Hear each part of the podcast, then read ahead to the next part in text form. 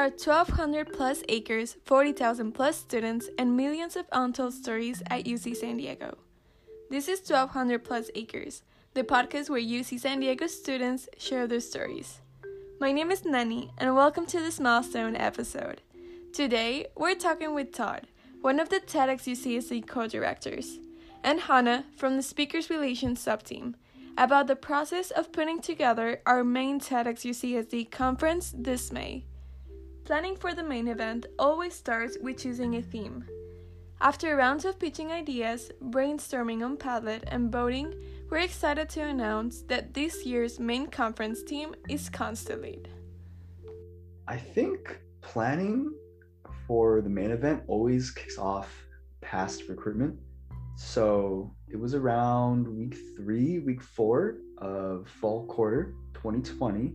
So yeah, from there, I think yeah, that's how we got, got started. Uh, we always, as an organization, start off with the theme. Um, and that's something a lot of people don't know about TEDx events and all TEDx talks is that they're always based off of a theme. Um, so these talks are curated because of it. Choosing speakers is a huge component of putting together our main conference. We asked Hannah and Todd to take you through the speaker selection process. In terms of speakers, uh, that's usually not decided by like the co-directors. It's honestly completely up to speaker relations team.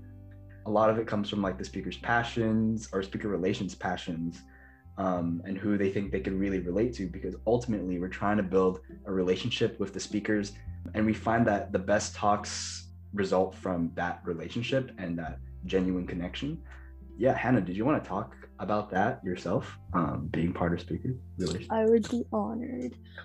I think for me at least i've kind of always navigated the world thinking if i see someone or know someone or whether I know them in person or online or through some friend of a friend of a friend and have just seen them once on social media, um, if they strike me as someone who who is capable of a TED talk that I haven't seen before, that's kind of when my TED talk alert buzzer goes off in my head and I'm like, oh, they need to give a TED talk.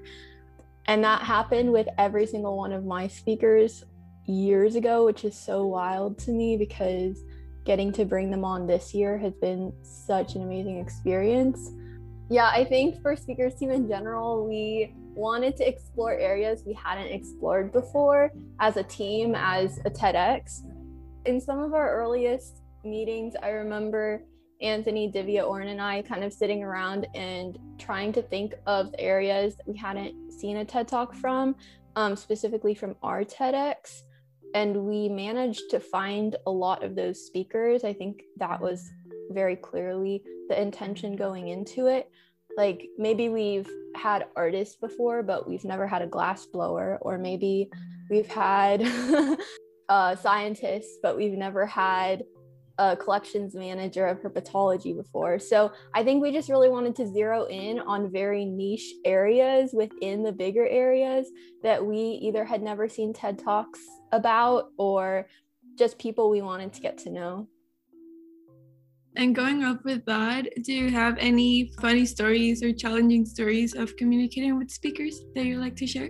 Yeah, I think I think when you bring in um people who the types of people who would give a TED talk, you're bound to deal with some really interesting personalities and in your communications there is you're just bound to have really funny moments. Maybe it's not so obviously funny but i feel like i'm always kind of sitting back and being like this just happened.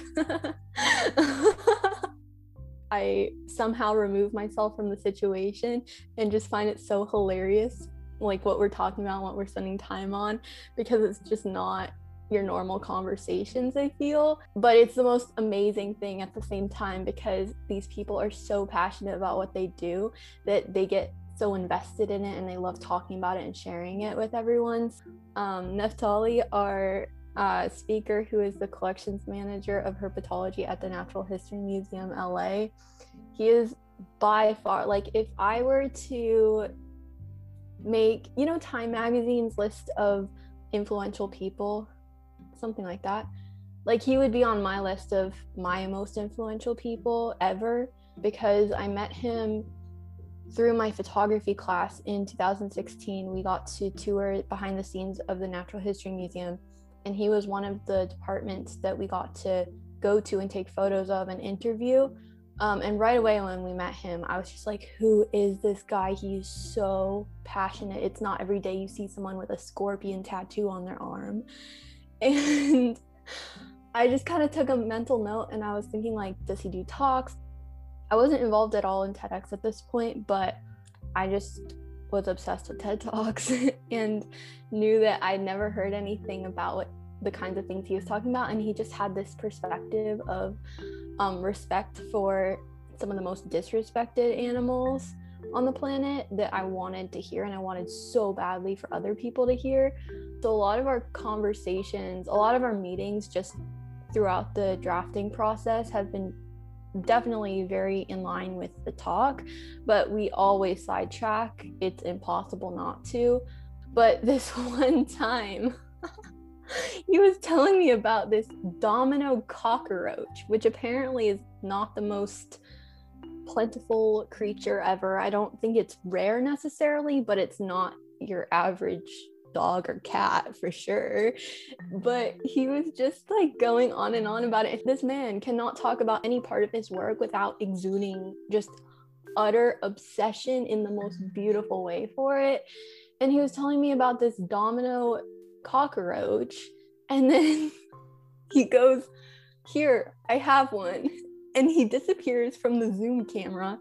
And I'm just sitting there like, oh my God, what am I about to see? And he comes back in like 0.2 seconds and he's like, Here. and he just holds it up, completely blocking the Zoom camera. And I just found that so hilarious because that is not your average conversation. He also has a Komodo dragon, which I don't have words for. It's just mind blowing to me. And then Jason, another one of my speakers, he's a pastry chef, and I would bet you he's read more cookbooks than regular books. I don't know for sure, but every single time we're talking, the most random conversation will start. Sometimes it's very philosophical, sometimes it's very like recipe oriented. But the last time we were on the phone, it turned into an hour plus, and he was giving me advice on how to make um, persimmon pastry cream. so I don't know, just the most random conversations, but I live for them. They're the best. Every every time I hang up, I'm so inspired by all these people. Persimmon's slap and persimmon pastry cream sounds amazing. Doesn't it? Would it offend him if I called them parsimons? Is that Yes. wrong? oh God. Okay. never mind. Never mind. That would be so bad, Rima. Wait, I've been calling them that my whole life. I heard you say persimmons. I'm like, Hannah, do you want to say that again? And I can edit it. Oh my god. oh, no. Okay. Anyways, moving on. Moving on. Every spring, we hold about three speakers workshops in which TEDx members from different sub-teams come together to help speakers develop their talks. Speaker workshops are pretty much just a place for our speakers that are newly recruited, invited, etc., um, to give their TED talk to help develop them and like refine them. A lot of people have this misconception that uh, you know we're just here to give them a stage, but it's it's definitely more like you know we're gonna help you develop your talk, walk you through it, uh, make sure you're giving it right, and speaker relations team does a great job but yeah, uh, do you want to add on to that, Hannah? Yeah, I'd say the most valuable part of workshops would be getting to expose their in progress talks to people who have clean slates because I have lost track of how many calls I've had with my speakers and we've mulled over them so much. Like I've stared at the words, I've heard the words way too many times, just as the rest of our team has that when we're able to bring in other TEDx members from other sub teams who have a basic idea of who our speakers are, but haven't yet heard the details of their talks, I think that brings a really fresh perspective. We also asked Todd about his experience being a co director with Monica this year and what his average week looks like in TEDx. You know, I'll just go through like what a week has been like this past quarter.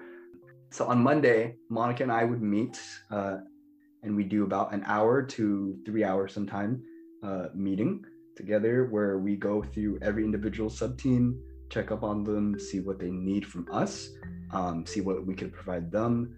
After we do a quick sub team check, we would talk about general things like how we're doing on our timeline, um, if progress is going to like make it in time. And from there, I, I would just go about my day. It's not that bad, you know, it's just making sure that you're constantly on Slack, replying to people, making sure that you are like an anchor for the entire team to depend on. On Thursdays, we have our meetings, which are super cool, and Monica and I run those together. Mm-hmm. Mm-hmm. Yeah, I, I would say majority of being a co-director is kind of being a parent. It's pushing your kids along, you know, but you don't want to like like baby them. Like I don't I don't want to have kids that don't know what to do in the future. Uh, so it's a lot of just priming them to do the right things or the most right possible things. And sometimes you'll make mistakes because you're a parent that hasn't fully learned what the next generation needs yet. Um, and every kid is unique. You know, you gotta you gotta feed them certain things in a certain way. And uh, uh, yeah, it's been it's been really fun getting to know this team and treating them like you know my kids. Overall, only about six hours a week of work, but passively, I always say 24 hours a week uh, of me just thinking about uh, TEDx. Uh, so uh, another thing, like Monica and I, we have a wonderful relationship as parents. We've literally sent like 20,000 messages, um, and Slack records them all. And we hit the 10,000 messages limit before any of y'all were even on the Slack channel, which is crazy. Uh, so yeah, we've been talking about uh, TED since like June of last year. So you've talked a little bit about being a co-director. Can you give us one word to describe that whole experience? Word? Oh man, oh man, this is nostalgic. Um, for uh, Nani, who wasn't here last year, I was part of internal, so I did a lot of icebreakers, and I think one of my most famous ones was this one. It was like describe your life in one word, and I gave the word as an example, soup, and that was because I felt like soup was very underrated although it takes a lot of time and investment to make. And I made like this analogy like my life is soup. You know, so much has been given into me and it's boiling down. I'm slowly becoming something. And uh, I just want to be appreciated for that because soup takes a long time to make. Yeah, that, that was a word. So I'll offer a new word. Uh, I think about this question a lot, but I'm going to say stew. so if you know about the stewing process. Stew takes usually like double the time as making soup. And it kind of boils down a lot of ingredients like tomatoes, uh, bones, uh, different herbs, and it usually makes it thicker as well using starches like from potatoes, etc. There's usually a lot more ingredients that go into stew than into soup. And I think the analogy is very similar. Um, I've grown to a point where I've met so many amazing people. And I think that they've just added to the soup. And you can't really call a soup a soup after you've like uh, added so much to it and it's no longer clear. But I think that's fine because I like being like thick. Okay, that didn't sound right. Uh, yeah, but no, no, I'm, I'm gonna go with it. I like being thick, you know, and like full full of uh, different people's like draws, um, and makes me feel fuller uh, myself and I'm excited to see what I become after it. Maybe I'll become like gas because of like or steam. Uh, but right now I'm in a very happy place where it's like cozy. Uh, I feel one with myself, uh, an amalgamation. Amal- is that a word? I think it is. Uh, of like everyone that's come to me, and now I'm thick and I'm ready to pursue the world. With our main conference taking place in just a few weeks on May 15 and 16, we asked Hannah and Todd how they are feeling about the upcoming conference and their feelings about a year in TEDx coming to an end. I'm really excited. I've already cried about missing TED after it's done. I'm not looking forward to that. But it's really exciting. I think it started to feel real for me this past week because all of my speakers were just messaging me everywhere we have messages. Like they were WhatsApping me and emailing me and like double, triple emailing me all about different things that we all have to get done. Um, whether it's the day in the life um, Instagram story projects we're doing for them or their actual talk edits, like final edits, or uh, if one of them practiced today and like happens to take a video of it and send it to me. So I think it's starting to feel a lot more real now that all the pieces are coming together.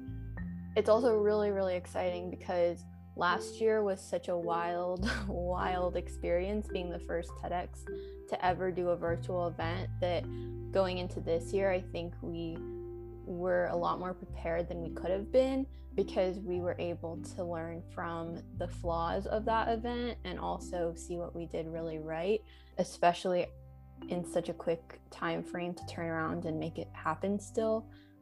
We had a bit of a leg up having had experienced that already especially in terms of structure for the event because we decided what parts of it we wanted to keep live what parts we wanted to make asynchronous um, all of that um, but I'm just excited. I'm really, really excited for it to happen. I will double down on Hannah's excitement. I, yeah, I'm, I'm filled with joy to know that a whole year's worth of work is like climaxing and coming to this wonderful uh, conclusion of an event. And uh, I think I also want to double down on the being scared about the end of TEDx I always tell people my worst fear is the end of a process. So whether that be like high school, college, uh, a relationship, uh, don't get me started on relationships, um, TEDx. And I think I'm extremely scared about this one because it's my very first and I guess last college organization that I've felt so connected with and at one or at peace with so yeah, I, am definitely uh, kind of terrified to know like what will happen afterwards, but I'm hopeful that you know I have the ability and uh, our members have the ability to stay connected as we go, and uh, I'd love to just continue being excited about the journey that's going on right now. We're excited about the main conference too. To pre-register, head over to tedxucsd.com slash event. And that's pretty much all for today. If you enjoyed this episode, please consider subscribing to our podcast. Thank you so much for listening, and we'll see you next week.